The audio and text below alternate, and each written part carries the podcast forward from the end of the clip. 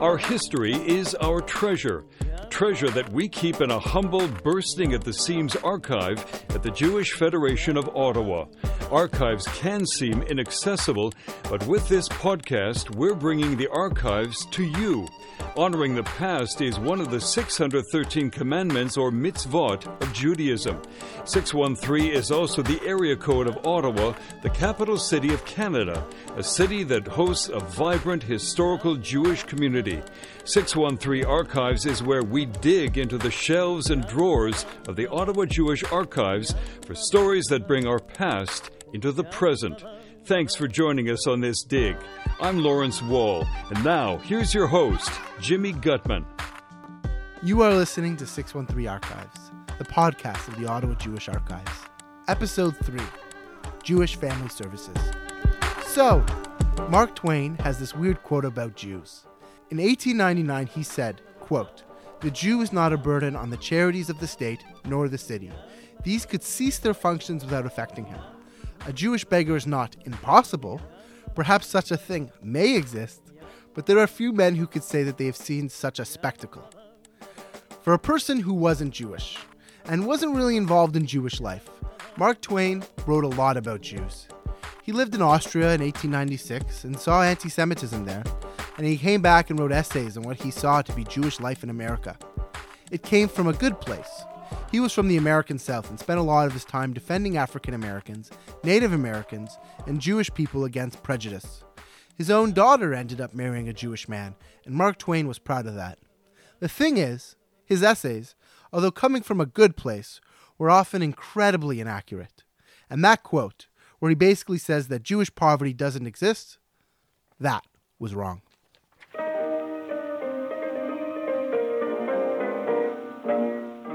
When it comes to class, Jews are often depicted as one dimensional. Until today, they are understood in popular media as financially successful and self reliant. Similar to the 2018 CBC documentary, What's with the Jews?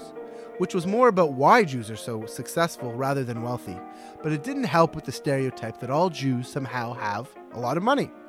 Because the truth is, they don't. So, one story I like to tell a lot, and anybody who's heard me speak will know. So, I grew up in Ottawa. That's Andrea Gardner, Associate Executive Director at JFS. Every Friday night in my house, we were we, we always shared Shabbat dinner with with friends of the family, and as I as I grew up and as I became more socially aware and as I became a social worker and when I started in the Tikva program, I used to share with the people around the table about what I'm doing with my, you know, real social work hat on, you know, young and and very idealistic, talking about Jewish poverty in Ottawa and all of the big machers around the table were talking about how there's no, we take care of our own. There is no such thing as Jewish poverty. That can't possibly exist. I'm like, it does. And here are the numbers. And I started to, um, and I started to talk more and more about it.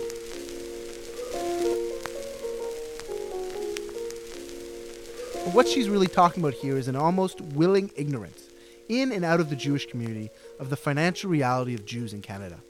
Like we've talked about before, Jews have been in Canada for 250 years, with the first ones coming to Trois Rivières, Quebec in 1760 but Canada saw its first really huge wave of Jewish immigration in the late 1800s out of Eastern Europe. And the second large wave of Jewish immigration came immediately after the Holocaust. At first, Canada had a none is too many policy and only allowed about 5,000 refugees from Europe. After the war was over and Canada finally opened its doors, it did let in more than 40,000 Jewish refugees. But these refugees were traumatized. A lot of them couldn't work. A lot of them needed medical and psychological care. And today, of about 17,000 Holocaust survivors living in Canada, 25% of them live in poverty. That figure paints a very different picture from what Mark Twain wrote earlier. Another factor leading to modern Jewish poverty comes from the changes that were brought on with modernity. Jews in Canadian cities used to live in one neighborhood, all together, usually the same one they worked in. But as Jewish families assimilated and prospered, they spread out. They moved to the suburbs, just like any other immigrant community. And while this might be great for those members of the community that are growing more affluent, it only serves to further isolate the members of the community that don't grow up in the same way, the ones that are left behind. Meanwhile, the priorities of Jewish agencies and services are geared towards those Jews that move to the suburbs. And so, because the needs of the majority take precedence, the needs of the minority take a back seat. If they weren't already isolated, now poor Jews can become even further alienated from their community.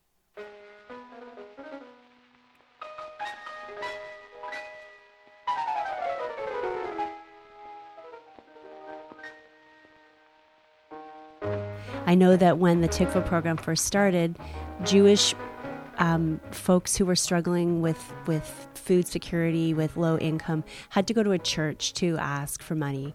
That's Sarah Casby. She works with Andrea as the executive director of JFS. I know that, you know, part of why Tikva began is that the idea that you shouldn't have to go and ask another community. Um, and so it's also you, you want to make sure that, that, that it's okay that, that not all Jews are rich, right? And not that if you're struggling with addiction, you can go to your community.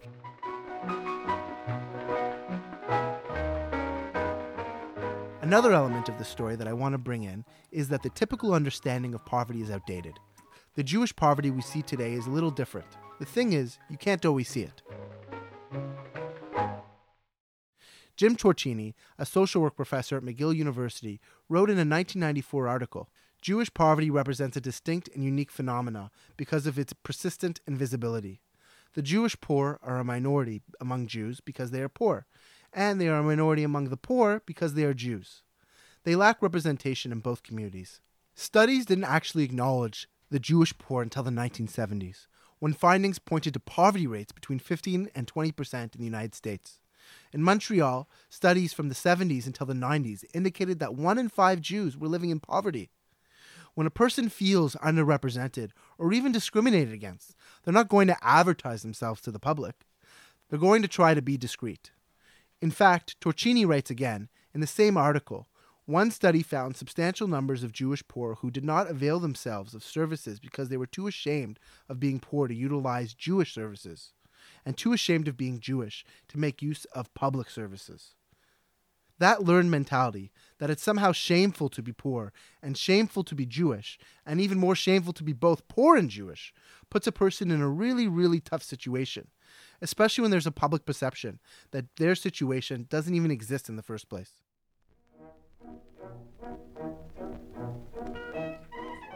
Okay, so Jewish poverty is a thing, and it's a modern thing. But even though Jewish poverty in the modern world is a bit of a different beast, we also see Jewish poverty throughout history. And just like how Jewish poverty has always existed, Jewish philanthropy has always existed as well.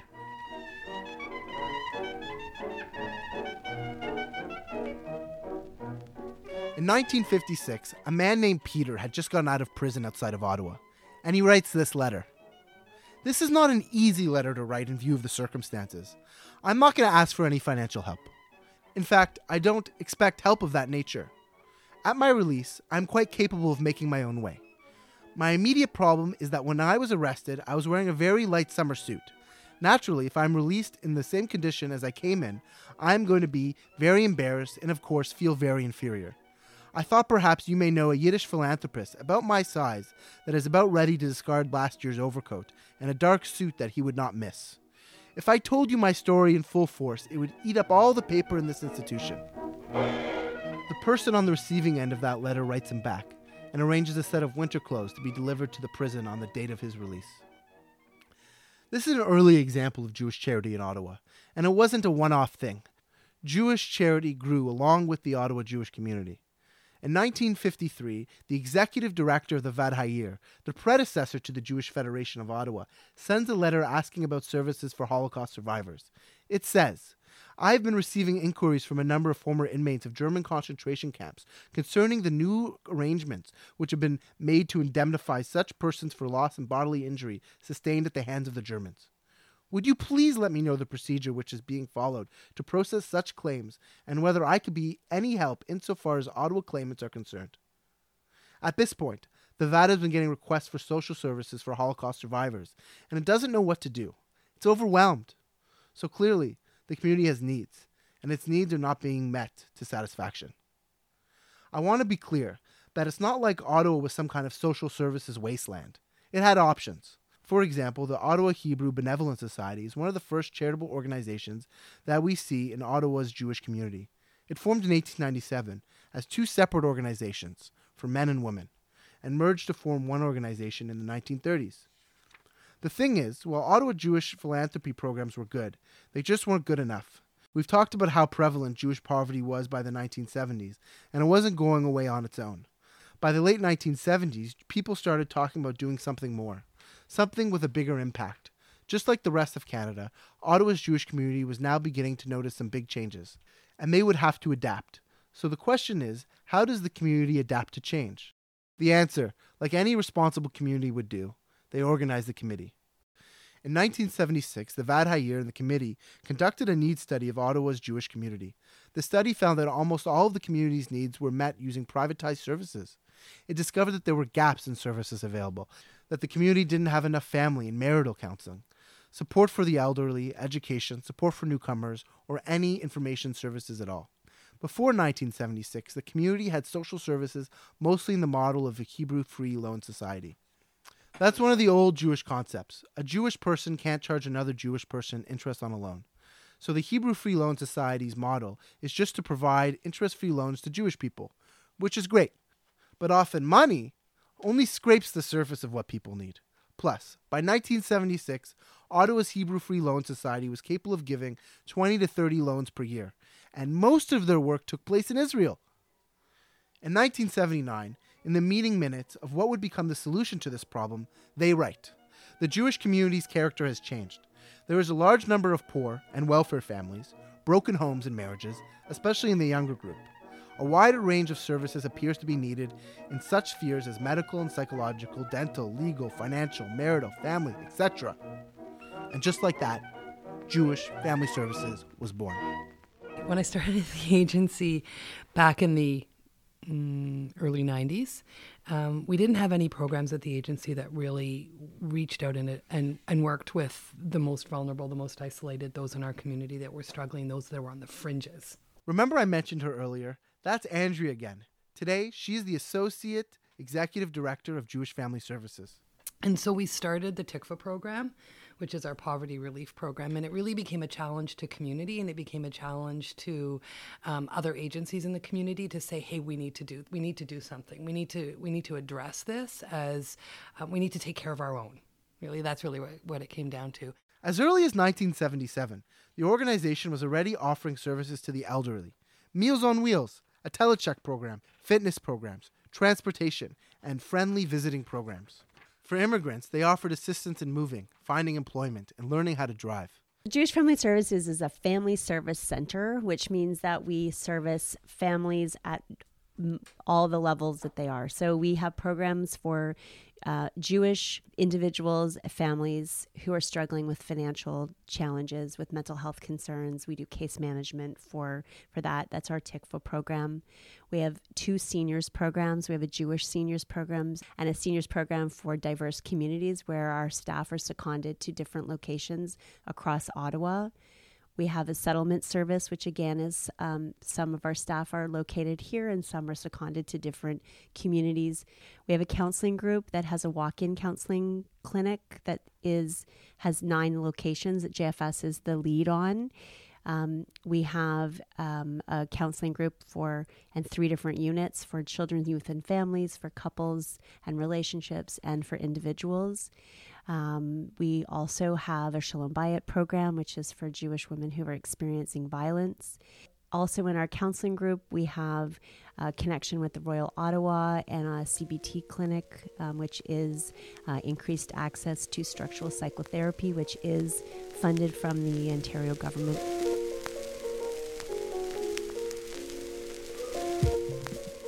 But it wasn't an entirely smooth transition from the previous social services that Jewish Ottawa offered to the JFS. There were a lot of other organizations that took care of other aspects of Jewish community need, and slowly over the years, Jewish Family Services absorbed them. In 1978, the Jewish Information Referral Service reported their work that year to the Vaad. They offer two examples of cases that they worked on. The note says Mrs. X, born in Europe, married Montreal, French Canadian, mother of two boys, aged 11. Presently separated, called JIRS, initially seeking information about Hillel Academy for Children, currently enrolled in French immersion. Information was offered and a referral made to Hillel school principal. Subsequent follow up indicate Mrs. X required employment. Some efforts were initiated on her behalf and she is currently marginally employed. JIRS will endeavor to offer supportive counseling until 1.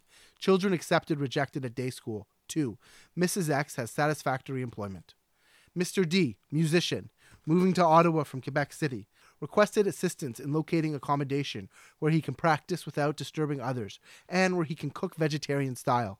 Also interested in teaching music, if there is a need, in this city. JIRS offered placement service, put him in touch with local musicians.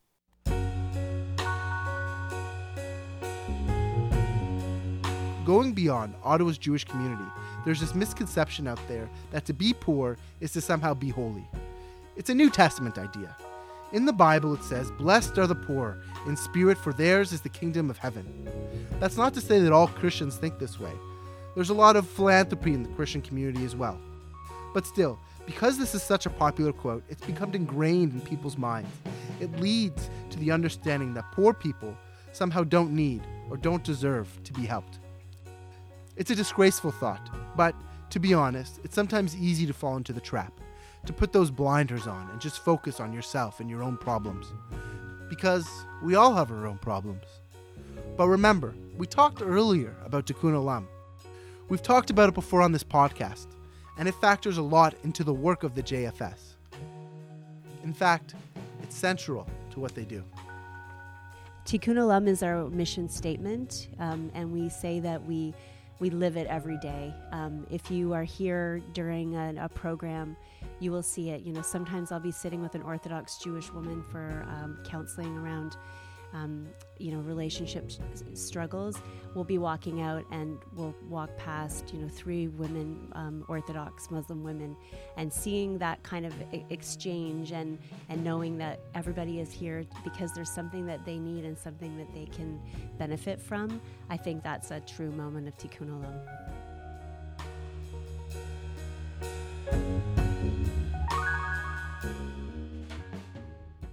In 40 years, the JFS has put in a tremendous amount of work and changed many lives for the better. They haven't completely eradicated poverty or ended addiction or mental health issues or domestic abuse. Issues the community currently faces still include all of these things. Today, Jewish poverty in Canada pretty much mirrors the national average. Nearly 17% of Jewish Canadians can be classified as poor. 27% of that are children. According to the 1991 census, one out of six Jews in Canada faces poverty. But the JFS is still here, working on it. It's really tough out there. Like it's a it's it's a really hard world to live in and and and it's expensive and our governments are not really they're not stepping up in ways that they should be stepping up to support people who are less fortunate, who struggle, who are on Ontario Works, who have disabilities. And so our numbers are increasing. You know, I think we were with somebody about you know the best thing that you could tell me is that you're out of business. Do you remember that? And and the thing of it is is that we would love to be out of that business but we're never going to be out of the business. And the reality is that there's always going to be people on the margins and there's always going to be people who don't feel connected and they are and we will always be able to be able to create a space and a place and services that people can within our Jewish community and without for other programs feel connected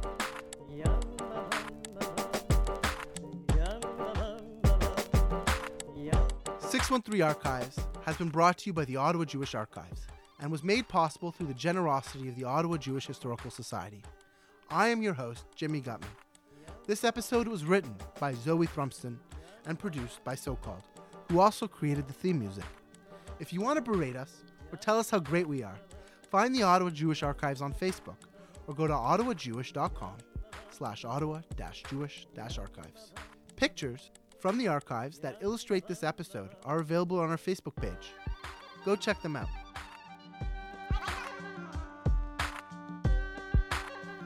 This episode was the brainchild of the Ottawa Jewish Archive, Zoe Thrumston. Now, Zoe, she's getting sick and tired of Ottawa. She wants to leave. So, we're going to be saying goodbye. Unfortunately, that's the end of this great project. We had a lot of fun. It was a lot of work. There was a lot of laughs, maybe even a little tears and some burping. But now we have to say goodbye. Goodbye.